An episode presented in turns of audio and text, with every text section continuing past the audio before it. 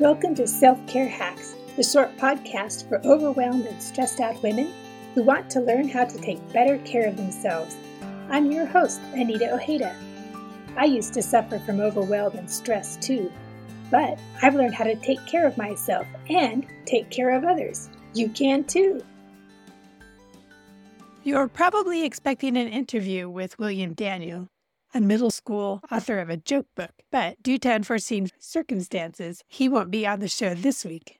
But he will be on the show next week, so make sure you stop in again next week to get some self care hacks about the benefits of laughter from a middle school kid. Today, I have another episode to help celebrate National Family Caregivers Month. I know the month is technically over, but it never hurts to get the word out there that the holidays can be an especially difficult time for those who are caregivers. So I'll start with a story. Guess what we did today? Sarah's voice bubbled with excitement. Tell me, I answered, holding the phone close to my ear to block out the sounds of the nurses taking Pedro's vitals. We went on our Christmas tree hunt. No way, I enthused. You didn't cut down a tree in the backyard, did you? Silly, Mommy, Sarah laughed. Of course not. Mormor and Poppy took us. How cool is that? And guess what else? You had to chop down the tree by yourself? I think the axe weighs more than you do. No, Poppy chopped the big tree down, she said, but I got to cut one down too. My very own tree for my bedroom. No way. I could hear Laura's voice in the background. Tell her I cut one too. It sounds like you had a wonderful day. I struggled to keep the wistfulness out of my voice. We'd had a family tree hunting tradition since the girls could walk.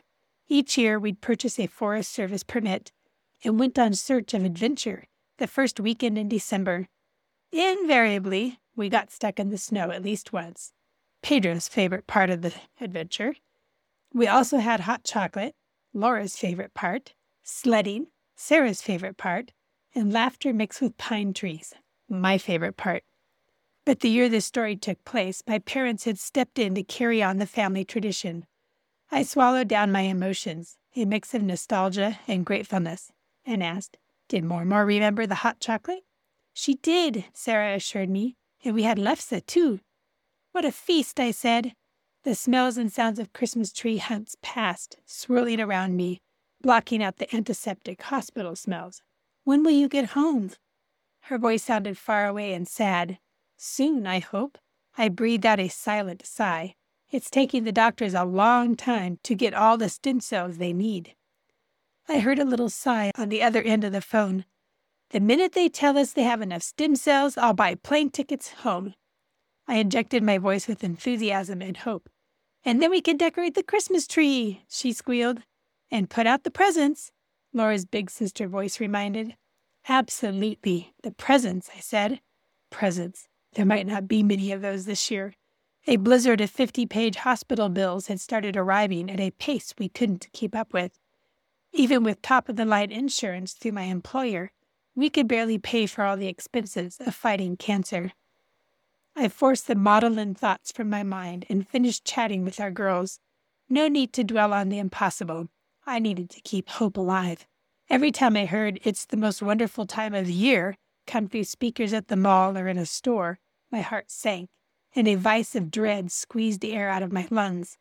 How would I ever keep Christmas wonderful with our little family separated by distance and illness the weeks leading up to the day? No baking cookies for the neighbors, no baking cookies for the neighbors, and Christmas shopping and craft making for homemade gifts? Impossible. I couldn't relate to anything in the song.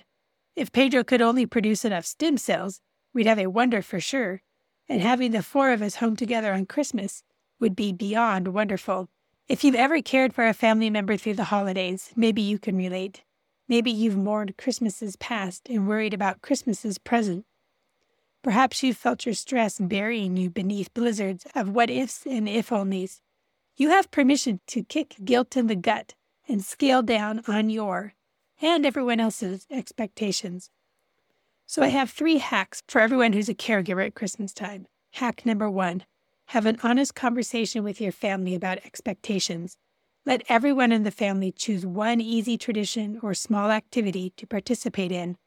Depending on the age of the family member, Allow each person as much autonomy and responsibility as possible.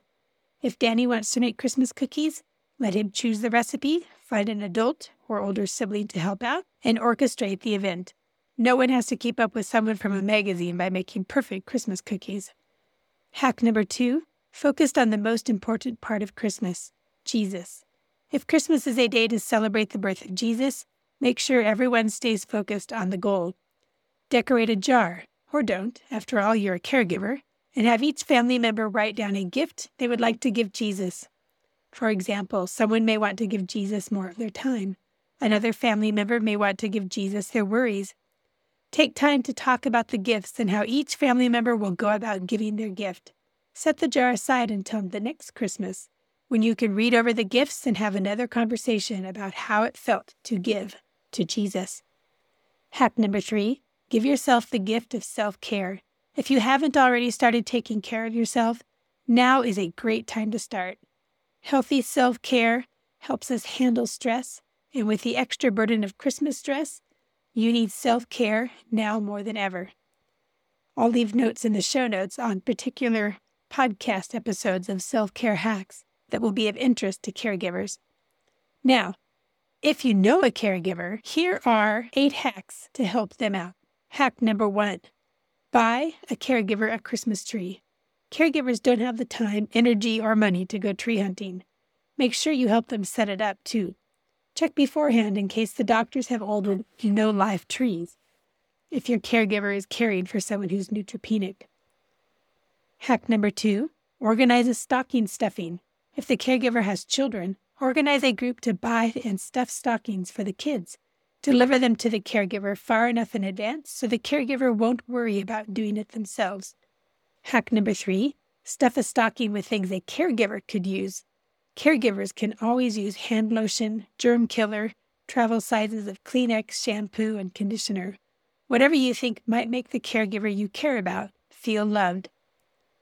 Hack number four bake something healthy for them. Find out if the caregiver, or the one they're caring for, has any health restrictions, and then bake some cookies. Use whole wheat flour instead of white. Use applesauce to replace half the fat. I'll leave a link in the show notes to healthy recipes, along with a link about patients with neutropenia and what they can eat.